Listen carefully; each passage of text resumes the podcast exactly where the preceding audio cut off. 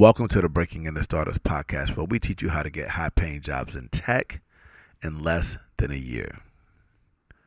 Startups equal growth, and the growth role is misunderstood for most people that want to break into tech.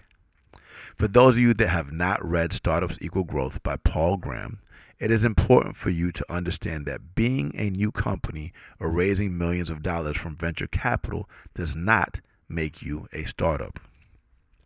The only essential thing that differentiates startups from all other companies is growth. And today we are going to explain how that is done by interviewing Vaibhav Sehgal, head of growth at a company called Reddit. Vaibhav started his career as a software engineer, and he explains how he went from being a software engineering intern to a product manager and how he grew into the role as a top leader at Reddit, one of the world's fastest growing startups, where he is today. If you are inspired by the story and you want to get a job at a fast growing startup, make sure you download the Career Karma app today so you can join thousands of people that are doing the same. Not only will you have access to Career Karma's technology, but each of you will also get a personal coach and mentor that will help you whenever you get stuck or if you need guidance. If this podcast was helpful for you, please tell your friends. If you have not liked our page on Facebook or if you have not commented and left us feedback in the App Store or the podcast store, please do that. Um, and if you want to send us an email with any feedback, feel free to email Ruben Artur or Timur at breakingintostartups.com. That's R U B E N A R T U R and T I M U R at breakingintostartups.com. Um, thanks again for joining us. And without further ado, let's break in. Growing up, we're told that in order to be successful, you need to be a banker, a doctor, or a lawyer. That's what the gatekeepers want you to think. But we're part of something bigger. We're part of a technological revolution. Either you're at the table or on the table. Getting eaten. 10x. Yo, yo, yo, this is Ruben Harris. I'm here with the homies Artur and Timur Meyster, and this is the Breaking Stars podcast. Artur, can you please tell the people what we're doing today? Yeah, we're sitting here on a Sunday. It's beautiful outside, even though it's fall. It's um, Indian summers here in San Francisco, and it's about 70 degrees outside. So hopefully, we can go outside and get some fresh air. Also, this week we experienced the first earthquake, and it was pretty scary, but everyone is okay. So, yeah, and we, we have a really special guest. Timur, could you please introduce our guest? Yeah, so today we have um, our guest, uh, Vaibhav Sehgal, also known as V, who is head of growth at Reddit. As many of you know, Reddit has 500 million unique users from around the world, and our guest V is leading the teams in charge of growth.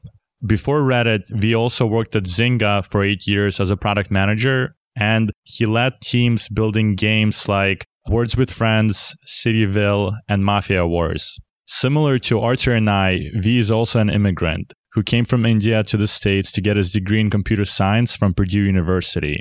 On today's episode, we're going to unpack how V started as a software engineer and then became a product manager. And since a lot of our listeners are looking to become engineers, V is also going to share what he views as top qualities of effective engineers that he works with. And before we begin, I just want to say welcome, V. Hey, uh, really happy to be here. Thanks for having me. Yeah. We have a lot of, on our podcast, we have a lot of people who come from different roles mm-hmm. design, mm-hmm. engineering, product. And I think this episode is going to be very special because you're going to you're going to share your unique perspective of not only how you became a product manager but how does how do these products actually get built? And so maybe you can begin and explain to people what is growth and how does that tie in with uh, product management? Yeah excellent question. And i think growth is maybe one of the most misunderstood concepts around the valley and in the industry. So i think it's a really important one I really view growth as a pretty simple philosophy. So there are two ways to grow a product. There's value creation, which is you created something new that your users get value from. And because they're getting this value, they're using the product more or they're inviting their friends or people are hearing about the product and they're coming to the product because of this new value you've created. And that's, you know, uh, typically what you see core product teams do a lot. And then there's value connection. And value connection is really about there's all this existing value already in the product how do you do a better job of connecting this value that exists to users who are looking for it. And that to me is really the best definition of growth. A really good example is a lot of our teams on, on growth, like they work on onboarding, new user onboarding specifically. So, you know, what we work on is how do we take the content Reddit has and organize it the best way. So when you're coming into Reddit, you can easily find what you're looking for and, you know, get your interests and really easily. And what we did there is we didn't create any new value. It's not like we created new content or created a brand new way for you to uh, get the content. But really, what we did was we organized it better and made it easier for you to get what you're looking for. Yeah. And I think a, a good analogy for our listeners, because I, I know we have some people who are already in tech and they're looking to switch ro- roles laterally. Some people are looking to break from um, everyday jobs into tech roles. And the way I would also add to it, to your description is basically imagine there's a store at a mall Mm-hmm. And your job as a store owner is to make sure that people discover your store, right? Because yep. you can have the best app. And there's a lot of great apps. There's a lot of smart engineers who build amazing technologies, but most apps, most people just know about the top 10 apps in the world and they use it daily. And so part of the sounds like part of your role is figuring out how do you let the user discover the value of your product before they switch over to some other app that's on their phone, right? Yeah, exactly. And when they come into the store, if it's like I don't know, you sell all all kinds of stuff, but the but the person's really looking for handbags. If your handbags are like all the way into the back, and that's your number one thing you sell, that's probably not a good thing. So how do you like streamline that entire process to make sure once the customer comes in, they also have a really good experience and can gain value from your store really easily? Yeah. Can, can you also break down kind of like the product development cycle. Yeah. Um, and what teams do you work on daily basis as a as someone who is in growth and product? Yeah, so we have a on growth we have a very a really great multidisciplinary team. So we have engineers, product managers, designers. Mm-hmm. So that's most of us. And our process is pretty interesting. So one first we come up with a strategy of mm-hmm. how we're going to grow Reddit. And that can be, for example, right now at Reddit, it's all about how do we grow retention, mm-hmm. especially for new and casual users who don't really understand Reddit yet. Mm-hmm. And then we have certain things we know that will make make that work. For example, like if you install the app, we have a much better shot of retaining you mm-hmm. Than if you were just using Reddit on web or mobile mm-hmm. web or whatever it is. So now that we have this sort of strategy, now we come up with some goals. Mm-hmm. So like, okay, if, if growing the app is important, let's have a goal for how many installs we want every day and how many people we want to bring back to the app every day and retention rates and so on. And we set those goals, then we communicate those to the team. Now everyone knows exactly mm-hmm. what we're going for and what time frame. Now we start the ideation process. So like, okay, we're for app installs, we're at like 100 a day today. How do we get to 400 a day by mm-hmm. September? Mm-hmm. And people come up with ideas. We put all of those ideas, and anyone, I think it's really important to note that anyone can add ideas. It's yeah. not like the PM or like the leader of the team is the one just adding mm-hmm. all the ideas and like anyone and everyone from the chef downstairs who's cooking the food to like your friend to the designer to whoever has a great idea that really fits that mm-hmm. goal or a good hypothesis that we want to test, those ideas go into a backlog. Mm-hmm. At that point, we as a team figure out like how do we rank those mm-hmm. and what's more important than the other. Mm-hmm. From there, when we have a prioritized backlog or ranking of those ideas, we start picking up mm-hmm. the top ones and getting those into the hands of a product manager and a designer and an engineer who like figure out, okay, how exactly are we going to do this? Then the PM goes back and writes the spec yeah. to figure out like what are the details and then hands mm-hmm. it over mm-hmm. to the designer and the engineer to go into execution. Yeah. And I think it's really cool that you, you brought up the point that like anyone on your team or even anyone at Reddit mm-hmm. can contribute ideas. And for a lot of people that are listening, your background might actually perfectly suit you to work for an, an app that you might be using every day. Or um, if you're like a big fan like of gaming or esports, then learning how to code can actually help you get a job with one of those companies because they are looking to get people who have special insights and your non-traditional background could actually be a big advantage. Yeah, absolutely. And I, and I think that's like really important. And mm-hmm. one of the things I look for mm-hmm. in my team members is that that they're really passionate about moving forward mm-hmm. with this product and evolving it and also like learning a lot So I really love it when the ideas come from hmm non-traditional, you know, just like the product manager or the designer and it, it comes from the engineers or, or it comes from, you know, someone you spoke to at a bar who likes uses your product Yeah. And has a pain point that you never thought of. hmm Those are some of my favorite moments actually. Yeah, Yeah. sure. Like Timur mentioned a little bit earlier, you started as a software engineer, Mhm. focused on computer science as an intern, but you didn't know what product management was. Yeah. Like how well how did you decide that you wanted to get into product management when you were focused on software engineering first? Yeah, I mean, honestly, in the uh, like, I always enjoyed. I remember in high school, I was doing pair programming with a really, really sharp software engineer. I guess you couldn't really call him a software. He was like a 15 year old kid, uh, but he was really good, and he was much better than me at writing code. Mhm. And we we had this like project, and we decided to make the soccer management system. It was a game Mhm. where you like bought players, and then you had to make decisions on who to buy and Mhm. then I would assemble my team, and then you guys would assemble your team, and then like our teams would play against each other, and then there's like randomized probability based on Mhm. how good the players are, and then whoever wins gets more money, and I can buy more players or Mhm. trade players from one another, and so on. So it built Amazing. this like awesome game.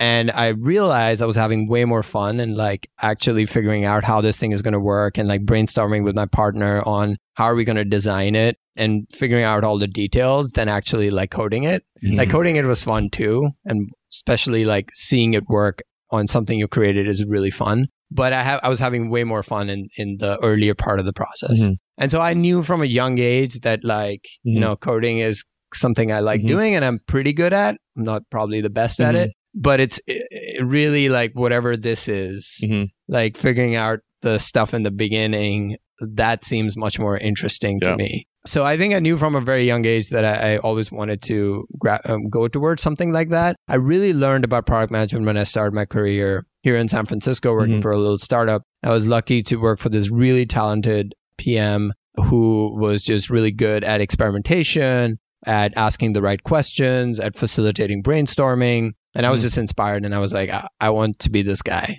Yeah. like Mhm. you know in a year or two whatever however long it takes me so you know that's that's really how i learned about it yeah. Yeah. Awesome. And what was the startup called? it was called hi5 Okay. I, have you guys I know guys about High it? Five, you yeah. know I've High heard of them. Yeah.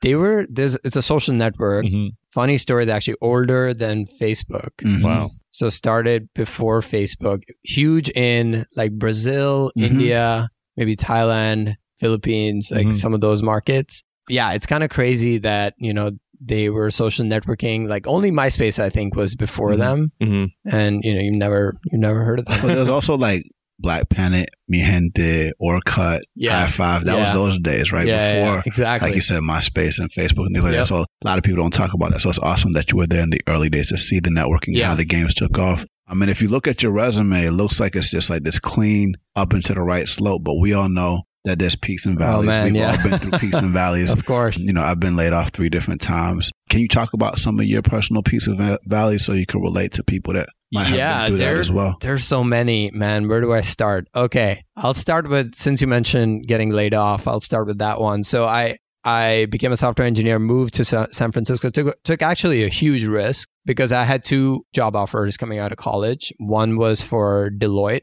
hmm which is obviously like everyone knows Mhm, Deloitte, but it mhm. was in Harrisburg, Pennsylvania. Like being a consultant, mainly working with the Pennsylvania government Mhm. but a very stable Yeah. job, right? And then my, my other offer was this startup startup nobody's heard of, except some people like in Brazil or whatever. and uh, as a software engineer, and everybody in my life was like, "What are you doing? Like, take Mhm. the Deloitte job."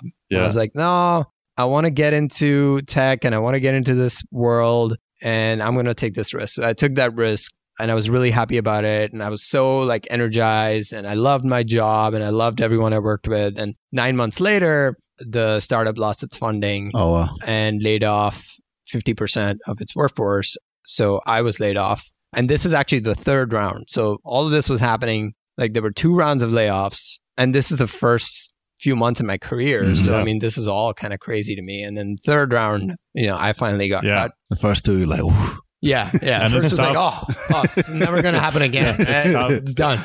I'm, I'm Yeah. safe. It's tough because a lot of the time, like the people in your life who do love you a lot, they want you to be safe, Yeah, to be yeah, risk yeah, yeah. averse. And especially when you try something, you get outside your comfort zone and then you get laid off. I'm sure there were probably like people saying, well, that Deloitte job Oh, uh, looks tempting. It looks pretty good. And you decided to keep going and stick, stick with tech. So uh, how did you figure it out and what you wanted to do next? I mean, okay, so when this happened, like first thing, like half the company just got laid off. So we just went down to the bar and, you know, had a great time for the next 12 hours. just, just, yeah, celebrating, you know. But then at that point, Zynga happened kind of out of nowhere. A few days later, they contacted me and we uh, had the interview. And actually, they mid interview, they asked me if I wanted to be a PM instead of an engineer because I interviewed as an engineer. And I'm like, yeah, whatever. I need a job.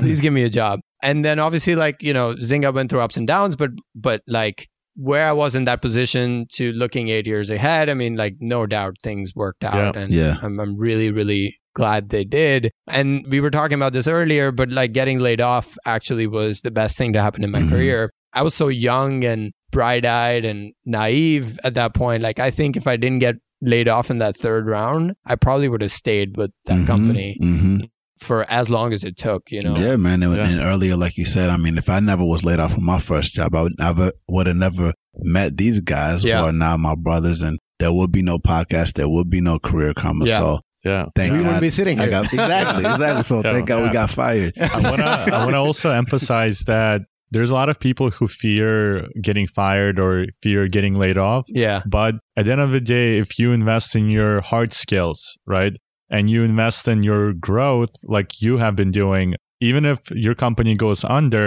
you still have a value to offer to other companies, right? Yeah. You knew how to code, and the, there was a huge there's a huge demand for software engineers, and so you were able to move that into product. Yeah. And you mentioned that in your interview with the Zynga, they offered you that role. What was your like? What were you? How did you evaluate whether or not you're gonna give up the software engineering career that you Yeah. were starting and trying something completely different? Yeah, I just honestly like I always knew as I mentioned before that I was an a good software engineer, but like I wasn't the best. Mm-hmm. And I felt like I could be one of the best like product managers. Mhm. I didn't know. Like obviously Yeah. there was a lot of self-doubt and unknown, but I felt like that's what I enjoy doing more and I ultimately would be more successful choosing that path. Mhm. So when when Zynga gave me the opportunity, I just jumped on it, and I I knew that it was it was a path I had to take. Uh, it, there was still a risk I was taking, right? Mhm. I I knew that I was I could do fine as a software engineer, and I'd never been a product Mhm. manager before, so who knows how Yeah. that would go? But you know, luckily, uh, went with my gut, and things things Yeah, worked yeah. out. Can you break And- down what uh, the first few months as a product manager were, and like, Yeah. how does that compare to being a software engineer? Yeah, it was it was very different, man. It's so different being a PM versus being an engineer. Like as an engineer, it's very it's kind of binary, right? You're given a problem to solve Mm-hmm. and it might take a long it might be a really hard problem, it might take a lot of time, but you know like what you need to do to make it work and then when it works, you're like, okay, I did it. Like it's Mhm. done. Mm-hmm. The work is delivered. I, first time I became a PM, my job was to improve new user retention. Mhm. First of all, like what is new user retention and figure that out. And then it was like, okay, this number is 20% today. You got to move it to 30% by like August Wow. or you're fired. they didn't, they didn't say that part, but I just like, Yeah. I, that's how I heard it in my head. Yeah. And so it was like, okay, how do I get started? Yeah. What does that even mean? And so it was, you know, taking a very ambiguous, sort of high level, not very well specified problem Mm-hmm.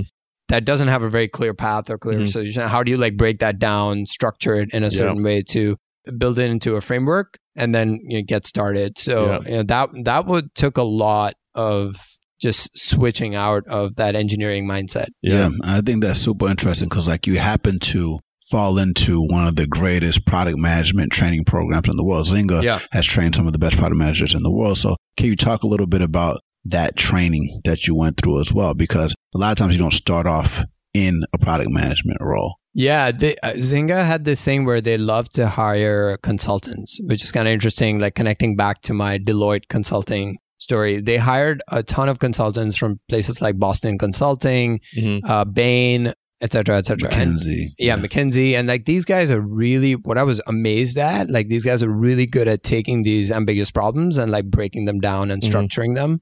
Like honestly, it was just like learning from just watching them and Mhm. how they go about it. That was probably the best part of it. Like there Mhm. wasn't really any sort of hardcore like training Mhm. per se, but just watching from others smarter than me or more experienced than me around me hmm was the best training I got. Yeah. Yeah. I think it's important to also highlight that I think directionally you set yourself up on like this path of I want to do product, but most of the stuff, if not all of the stuff you've learned about product management was on the job, right? Mhm. And so a lot of the listeners that we have, a lot of people are intimidated about breaking into a sales role or into the product role. But what I think people have to realize is that a lot of the problems that you were solving at Zynga, those are not problems that you can just get someone out of college to Yeah. uh, who knows the answers either, right? Yeah. And so a lot of the time, uh, these companies are looking for people who are problem solvers, who are not going to just give up when they hit a roadblock, and then also people who invest in their own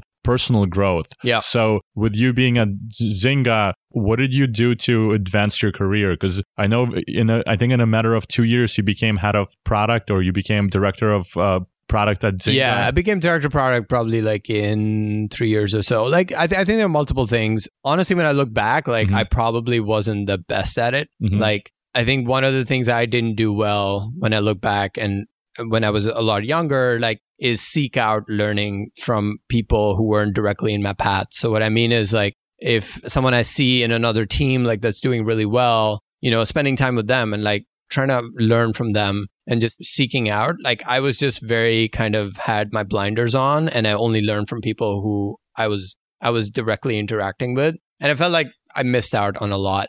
But you know, I was good at I think learning from my managers and I was very lucky to have really good managers who cared about my career. And so I got a lot of great guidance and you know, thanks to that I was able to kind of move my career up the director of product stuff was really interesting. A lot of my promotions at Zynga were like battlefield promotions, like people above you just quit because of some reason or get fired or whatever, and there's just this opportunity. You're it. Yeah. they couldn't like- get it. They couldn't uh, Yeah. improve retention to thirty percent. Yeah, exactly. I did it though. yeah. I moved that number from 20 to 30 and didn't get fired. But but people who didn't, you know, you you just had the opportunity and like, do you want to try this? Yeah. And I think every time that happened to me, I think it happened twice to me at Zynga in like really big situations. And both times, I think what I am proud of is like I was up for it. Like I Mhm. was like, you know, I, you know what? I don't know if I can do it, but like I'm gonna give it a shot. Yeah, yeah. I think it's interesting too because, you know, you went through so much change in a short amount of time. And a lot of people, when they're trying to break into tech, and even people that have been in tech for a long period of time, maybe it was in a ro- one role forever, they get thrown off by change. Yeah. And so if you don't have the right mindset, it's very difficult to not go crazy. Yeah. So can you talk a little bit about mindset and the way you don't go crazy in the midst of chaos? Yeah, I mean, I think a, a lot of this comes from my background too. You know, coming from India, like India is chaos, like, and you just live in this sort of like, especially like growing up as a young person in India from from from a very young age, it's like super competitive. Mhm. Uh, a lot of things that are thrown at you. There's a lot of stuff you just have to hurdle you you have to cross, and it, you're just being challenged the entire time. So you get kind of a really tough skin to change and just chaos and stuff happening around you. And I think I think like looking back, like yeah, it was really kind of intense growing up in that Mhm. environment, but actually like prepared me really well Yeah. for the future. Not saying like everyone should grow up like that, but I think for me, I, Mhm. I think it, it definitely helped. And also like coming to the US as an immigrant, it's really expensive to go to an American Mhm. university and having to, you know, ask your parents for like $20,000 a year for tuition and then more for room and board.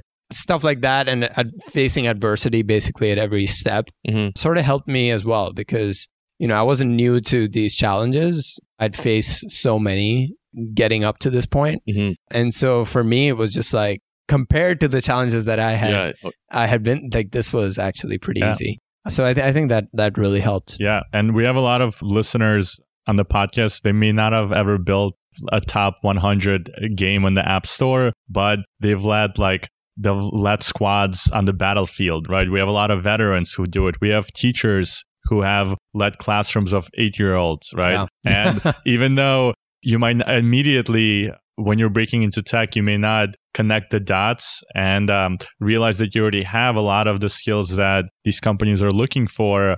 Try to meet people who have been uh, through this career transition and have them show you that you do have a lot of value to offer. And I think you mentioned when you started at Zynga, you went through this kind of this um, promotions to to become like Mhm. head of uh, or director of product. When it comes to hiring, because I'm sure you've had to interview a ton of people for these roles. What are the types of things that you look for in in candidates when uh, you're when they're interviewing?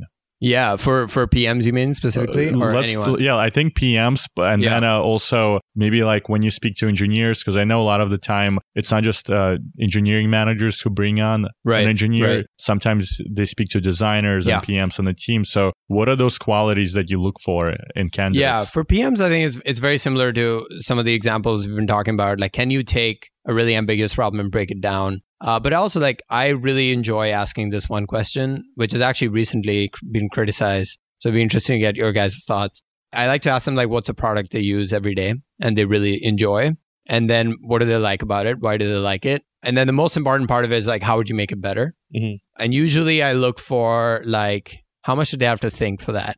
how good is the answer and how much how long did they have to think about that i think like the really really good pms like if you if they use a product every day they've been thinking about this problem for like a long time Mhm. right they're like i hate this thing doesn't work well or like they did this one thing be like so great for their use you're thinking like the pm for that company at all times Yeah. and so you don't even have to think when asked that question Yeah. you just already know the answer because you've like thought about it a hundred times before.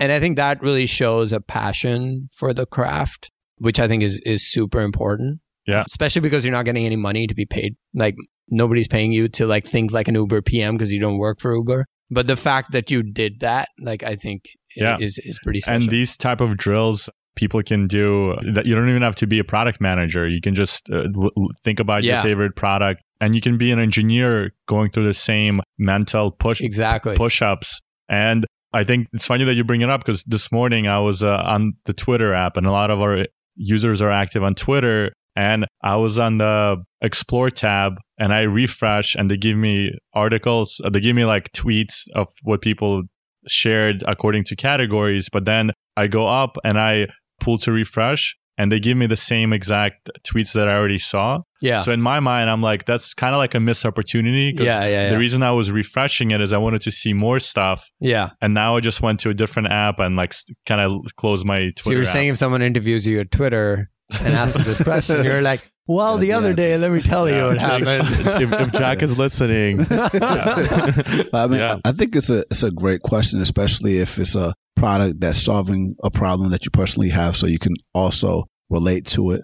But I'm curious, because you asked, you said it's been under fire. This Yeah, yeah, under yeah. fire. What is the critique? I don't see what the issue I, is. I read something about it recently on Twitter actually, and it was like, I hate this question because you really should be asking like, what's a product you don't like, and like, why don't you like, and you still use, which I think is fair. yeah, Like, yeah, but then I also ask like, what don't you like about it, or like, how would you make it Mhm. better? yeah. So I think it's Yeah. it's it's a fair critique. does Yeah. If I did just- anyone ever say Zynga and like give you s- s- direct feedback in that No, interview? Nobody likes Zynga products. What are you talking- no, I'm just joking.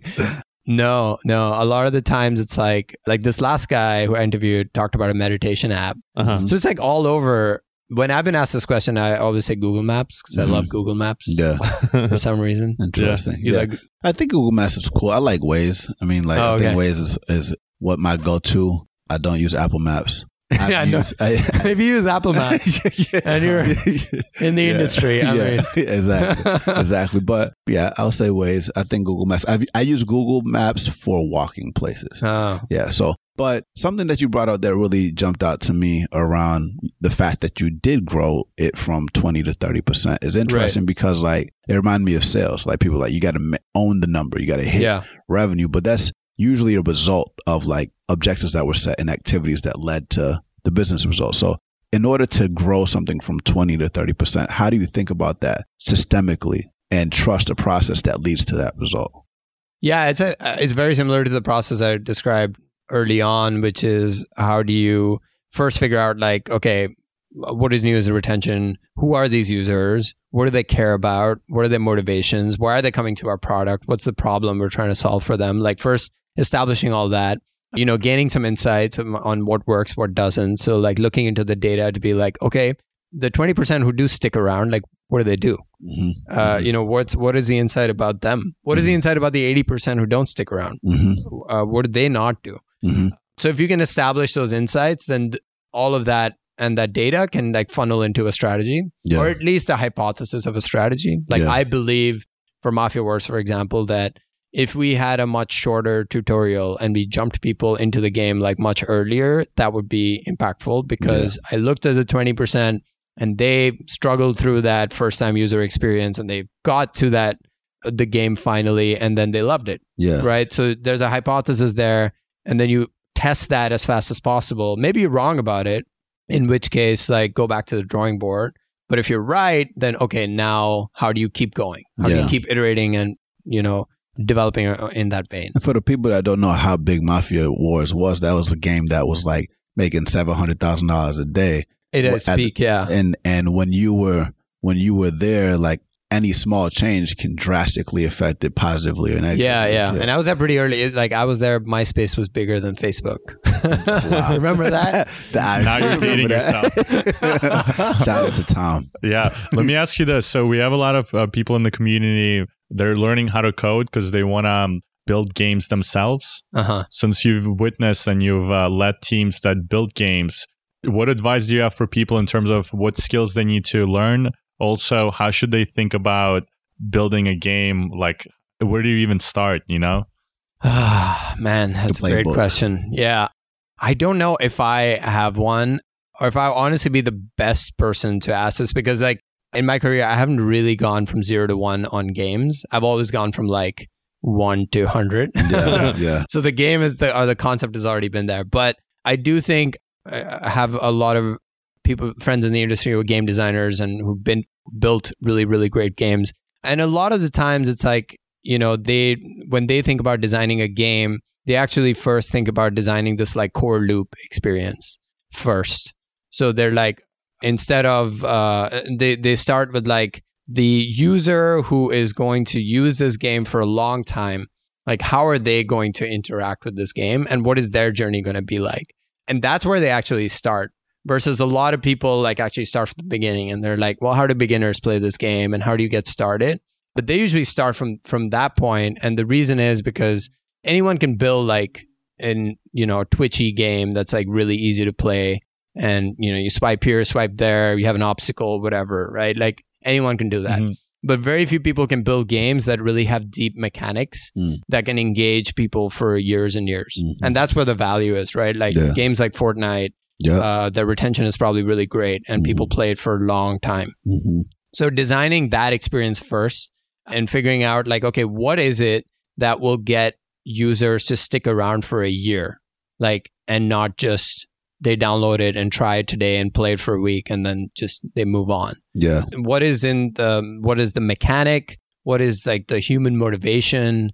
What are they getting out of it? Like thinking through those There's a lot of psychology too. There's a lot of Mhm. psychology to it. Thinking through those questions and designing that first, and then actually working backwards. Mhm. Yeah. Uh, I've seen as as like a really interesting and effective process. Yeah. Yeah. What kind of roles, uh, like who is uh, on the team that's building these types of games? Can you just name a Yeah. few different roles? Usually it's usually it's actually a multidisciplinary team. Like I've never seen a game being built by one person. I mean it happens, but the most effective way is you get a group of people who are have different skills, who have different perspectives, different creative energy, and you get them into a room together and you figure it out. You know, that's where I've really seen it work most effectively. And it's not like you just have one game designer locked in a room Mhm. for Yeah. So do you prototype it on paper? Like, what's the typical game development process? Yeah. So uh, the one game I actually did work on briefly that was a zero to one type Uh-huh. thing. Uh, we prototyped it uh, just on, on iOS, but with like just a very simple app. Uh-huh. Uh, so it was just like the graphics were just very basic, and Yeah. you would actually uh, do exactly what I'm describing. So you wouldn't play the game as like a new user or whatever, Mhm. we built the game for someone who'd been playing it for a while. Mhm. So we built that experience first and only that experience. Mhm. So what does that feel like? How does that work? Yeah. So we kind of built just that and kind of saw how it felt. We gave it to people who played that type of game and got their feedback and sort of iterated on it. Mhm. And then we are like, okay, we're on to something. And then Mhm. uh, went on from there. Yeah. Yeah. As someone that um is super disciplined, testing a lot of things, trusting the process, what are some of the habits and routines that you have that allows you to be so consistent and high performing and, and growing all the time? Yeah. I like to think I'm consistent. I don't know. I don't know if anyone's consistent in this industry, man. It's tough. But I mean, I think I think one is like a really underrated one is like talking to users Mhm. a lot. I like to do that. Like every time I come across anyone who uses Reddit, like I like to ask them like, okay, how, what platform do they use? How do they use it? What subreddits do they like? How did they find out about it? And you you learn so much. Yep. I also think it's really important to facilitate brainstorms more. So like getting people into a room and uh, really smart people and just like, you know, like here's the problem we're trying to solve. Like Mhm. what are some different ways you're going to solve it? I think that works super well. And I think I learned probably the most with like data analysis of past features and tests. So sometimes you'll learn, you like release a test and it'll be for one purpose, but you like learn something completely different. Uh, and then that will open up like all these opportunities. Mhm. So in looking for deep data analysis for tests that have been run in the past and Mhm. what, what does that teach you? Mhm. Uh, I think those are some of the practices or Yeah. habits Yeah. uh, Yeah. that, that have served me well. Do you have any personal habits and routines outside of work that help you as a professional? Hmm, I use a lot of apps that are, you know, within like Reddit's whatever industry or uh, so like any like social network or any sort of Reddit like thing, like I install it and I use it and I try to Mhm. use it as a user would. Mhm. Uh, and I think that like you learn a lot from doing Yeah. that. Installing and, and using not just like checking out, but like using competitor products. Like for example, Discord is like something we've been looking at for a Mhm. while. Like I'm not really a big hardcore gamer, Mhm. but like I've been trying to trying to use that more and more. I think reading is another one. So Mhm. like I don't have enough patience to read a lot of books, Mhm. but I try to. So I prioritize like, you know, business books as much as possible and try to read like five or six every year. Yeah. So I think those are those are some of the ones. Solid, solid. How has your family upbringing affected your career trajectory, or if any? Yeah, man, it has everything to do with it. I think you know my both my parents are in academia, and so they uh, from a very beginning like instilled this sort of responsibility in doing well in academics, like from the start. uh, and that comes with a lot of pressure, as I explained before. But I think it brings a lot of discipline, and it's super important. Like I, I actually really think sometimes I hear people talk about like how grades are imp- aren't important. I think grades are super important. Like I think it's a it's a metric of like how well you're doing at a job you were given to do. And you know they instilled that in me from a very young age, and uh, I I followed that discipline and rigor all throughout.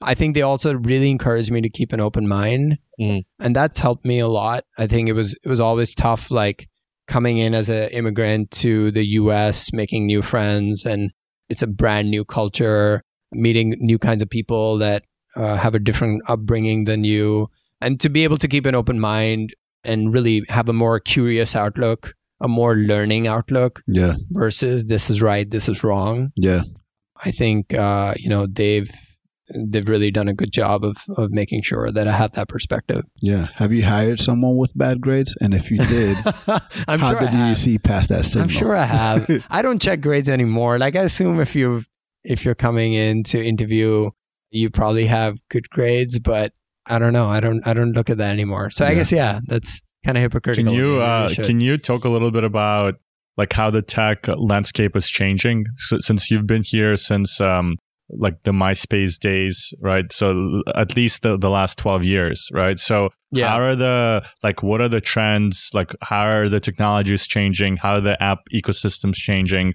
What should our listeners pay attention to in terms of like setting up their careers for like a successful, like financially stable um, career? Yeah, I mean it's grown so much and evolved so much. It's it's kind of crazy. I mean, like when when I was getting into tech and, and with a computer science degree. Like I did a four year course and I built a compiler and an operating system and like eight different languages. And I just like you just don't need that anymore. I feel like. I mean, you do if you're if you're going down a certain path, but I think for the most common path, you don't need that anymore. Like the tools are so much better. There's so much code is like already written for you that it's just way easier Mhm. now, I think, to break in. I think what I'm most impressed with with tech is like how it's just permeated through every industry, right? Mhm. Every industry is being disrupted. And when when I was coming up, it was just it was just a few things that were being automated or whatever. It's been also been interesting. One trend that has is sort of uh, happened in the last few years is the internet consumer like B2C world is getting harder and harder to find breakouts, new breakouts in. I think it's it's it's pretty cr- crowded, saturated, and it's like hard to to break through, especially with like Facebook, Google, Mhm. these big guys in there. But you're seeing really amazing stuff happen in B2B. You're seeing really really awesome, exciting things, and it used to not be sexy to work for a B2B companies like like a few years ago, and now it's like super sexy. Yeah. Mhm. Uh, and they're some of the best like up and coming companies. So I think I think that trend has actually been been pretty cool. So business see. to business, right? Just for Yeah. listeners, Yeah, so yeah. they Sorry. know. to consumer. Yeah. Yeah. And uh, for the listeners as well, um, like I don't think we talked about how big is Reddit because I think there's a lot of people who use Reddit. Yeah. There's 500 million uh, unique users uh, a month. Can you give uh, people an idea of like how many people work at Reddit? Can be just a guesstimate, but like right. uh, just so they can feel the scale of just Yeah. a single company. It's a it's a few hundred people Mhm. working at a very large and important product. It's it's kind of crazy. Which is actually I mean Reddit's a bit of an anomaly like for how big it is and how many users Mhm. it serves, we're actually pretty small. Mhm. So we have to pick and choose like what we want to work on very carefully versus Yeah. something on Facebook. I think Facebook is probably what like 30,000 Mhm. Mhm. people now or Google is like 100,000 Mhm. Yeah. people. It's nuts. Like Yeah. small cities. Mhm. Um, yeah, but Reddit is actually kind of an anomaly, and we're growing, but Mhm. uh, you know we're only a few hundred people working at a very very large scale. Mhm. yeah. Yeah. Yeah. And I think that's also the beauty of tech because WhatsApp, I think at the point when Yeah. they got sold to Facebook for $19 billion, Yeah, they had uh, 50 engineers, like 50 Yep, engineers, nuts. designers, Yeah. like, absolutely Um, nuts. and they were helping uh, a billion people. yeah. And Yeah. so today, uh, for our listeners, it hasn't been, even though it's hyper competitive, but it's, it also hasn't been easier to start a company with your friends who know how to code or know how to be designers Yeah. because you just start, you just do what Artur Ruben and I did and just start building an app. Yeah, Yeah. And, and and walking people through time. Like you, you were here in in 2008, right? Yeah. That's when the App Store was invented on Yeah. the iPhone, and cost of living was what? How what was cost of living like? I had a one bedroom, or no, I had, I had a one bedroom and a three bedroom apartment at two roommates, and I paid eight hundred dollars a That's month. crazy. Yeah, and, in Nob Hill, nice neighborhood. Yeah, and now it's the most expensive city in the nation. But now we're starting to see a rise in remote work, and and Hmm. people people used to just like figure out where they want to live in order to pursue the best opportunities. What are your thoughts about remote work? Do you see that growing, or how do you think about like working with people remotely? Yeah, I mean, I think it's it's fascinating. It's kind of crazy how fast it's growing right now. We have a lot of remote employees at, at Reddit. It's interesting. I think I think there are pros and cons. Mhm. I mean, I think like San Francisco's become so expensive. Unless you're like Facebook and Google, like if you're a startup, it makes a lot of sense to just get developers in somewhere much cheaper. Yeah. I mean, even if it's like within the United States, it's a much cheaper city. So I think that makes a ton of sense. I think remote work is really great in terms of work life flexibility. If you have a, a schedule um, because of family reasons that's like atypical, like I think it's much easier. And so I, I, think that stuff is has been cool. And like the tools are now way better. Like video conferencing is way better. Slack and tools like that just make it a lot easier than it was before. I do think there are some disadvantages. Like Mhm. I think one, it, is it is a little bit lonely sometimes. Like Hmm. it's one of my favorite things about working is just being in the same room with a group of really smart people and like working on a problem together. Mhm. And like the camaraderie that comes with that and the friendship that comes with that, I think is like one of my favorite like Mhm. top two things that I like about working. And so I think I think that's much harder. Mhm. I think building trust among teams is a is a little bit harder. But you know, I I mean, I think it's probably the natural progression of things. Yeah. it's uh, it's probably just going to keep getting easier. Yep. Yeah. Well, Yeah. with Career Karma, we actually had a all hands meeting um, this month, and uh, we had people tuning in from Philippines, Puerto Rico, It's awesome. Spain, Brazil, Spain, Ukraine. Ukraine. um, London. London. Yeah, so Yep. with That's awesome. We have a fully distributed team, and we're just like we're just trying to hire the the smartest people around the world Yeah. who believe in our mission. And nowadays, it's easier than ever. And Oh yeah.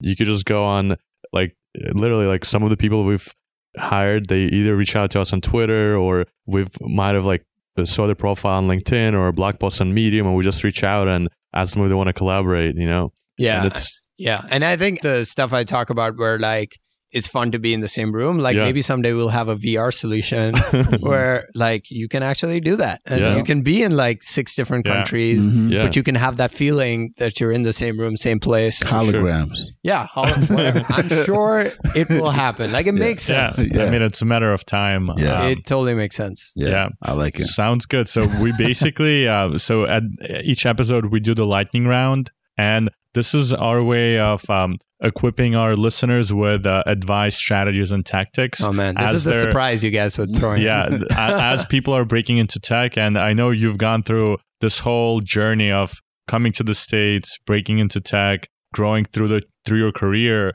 So Artur, take it away. yeah Kick so the first question. this question takes it back to the basics and i think you've had to start over a few times in your life so uh, imagine if you uh, were dropped in a new city and you had to start over again breaking into tech and you only had a hundred dollars what would you do and how would you spend that to break into tech Do I have a phone with so me? let's say Like like, internet? let's say your most basic things uh, needs are taken care of so you have a place to stay and you have let's say enough enough Okay. food to So eat but stuff, how yeah. would you spend that hundred dollars to get your foot in the door and get your Ah. first job Uh, well, like I mean, the first thing I would do is like research what's in the area, what matches my interests. Mhm. Maybe figure out like where those companies are. Mhm. If I had a hundred dollars and like I need to like get in touch with one of the important people, obviously in the company Mhm. I've identified. So if like just applying online just doesn't work, I don't know, go to like a bar where the employees like hang out okay and drink there and wait for someone to show up wearing the hoodies or whatever and then like try to befriend them or something. okay Uh, okay I feel like I would I would try to do something like that. yeah. I mean, I we always say, um, and Ru- Ruben asks this question a lot on the CEO kickoffs, but if someone gave you a million dollars and told you you'll get that a million dollars if you get this job, what would you be willing to do? Oh yeah, right? yeah, yeah. and um, if you do have an answer of how you would do it, then you should be able to do it without that a million dollars if that's your true passion, right? right, right. And that completely changes the uh, landscape of just going online, submitting a resume, because and that's what most people do when they apply for jobs. When you can definitely get creative and take the back door instead of the front door. Yeah, yeah. What advice would you give to either your siblings or children about how to break into tech, uh, whether it's through college or not? Like, do you still believe in the future of college, or how do you think about just planning for your Yeah. career decisions in life? I mean, it's pretty simple. I think like learn to code, and you don't need to go to college for that. It's increasingly becoming simpler to learn to code without having to do that. And I think I think learning how to code like it used to be this like really difficult thing that only a certain percentage of the population could really do, and that's not true anymore. And I think so many more people have access to it. So many people have the aptitude for it, and it's you know so much easier. So I I, think that's like really the most important skill Mhm. you can have. I think increasingly it's going to become like the fundamentals like everyone is expected to have hmm if you if you want to break into tech. And I think the good news is it's it's just going to be way easier and Yeah. only going to get easier in And the future. currently, you're not an engineer, but you still think it's an important skill. I think it was an important skill. Like I don't I don't code anymore, but I do like my technical skills and uh, just know how does help me Yeah. in my job every day, and that's important. But I think where engineering was important for me more than anything else was giving me the platform, Mhm. right? That giving me that foot in the door. Mhm. It wasn't It wasn't what I wanted to be long term. And I think somewhere deep down, I always knew that. Mhm. But I also knew it was the most sure shot way to get Yeah. in there. Yep. Um, Break in. Yeah. And so that's, you know, what I did ultimately, and it worked out. Yeah. Yeah. What do you think? Uh, so there's a lot of uh, pe- there's a lot of like news about tech for people who are outside of tech. What do you think is one misconception, or what do you think people outside of tech don't know about what it's like to be on the inside? I think it's pretty funny, but I think like when you are not in tech and you look at tech, you feel like it's this like amazing, like kind of really high tech, sophisticated workplace where everybody, like everything's automated, like Mhm. everyone knows exactly what they're doing. And then when you like actually look into startups, it's like the same dysfunction exists everywhere in the world, right? It's not that Yeah.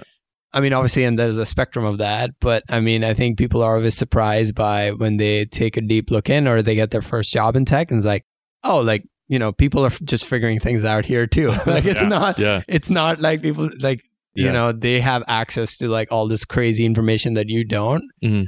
It's people who are trying to solve hard problems and they're human beings and like it's not so crazy sophisticated Mm-hmm. at all times. That's so funny you said. I remember when we first moved here in 2014. Like I thought like there's gonna be Wi-Fi on the BART trains, the high speed rail everywhere, Yeah, not yeah, yeah. Victorian houses, and it's just like, wait, this is San Francisco that's creating everything. It's like, well, that's nuts. just San Francisco. yeah, mean, it its own like- problems. Yeah, it's, it's, it's But pretty it, it actually, like Yeah. that analogy works in companies too. Yeah, yeah, yeah, Yeah. yeah, Super Yeah. interesting. yeah. Cool. Yeah. Um, so uh, V, so uh, what is the best way for our listeners to get in touch with you? Twitter, email, LinkedIn, what's the Reddit.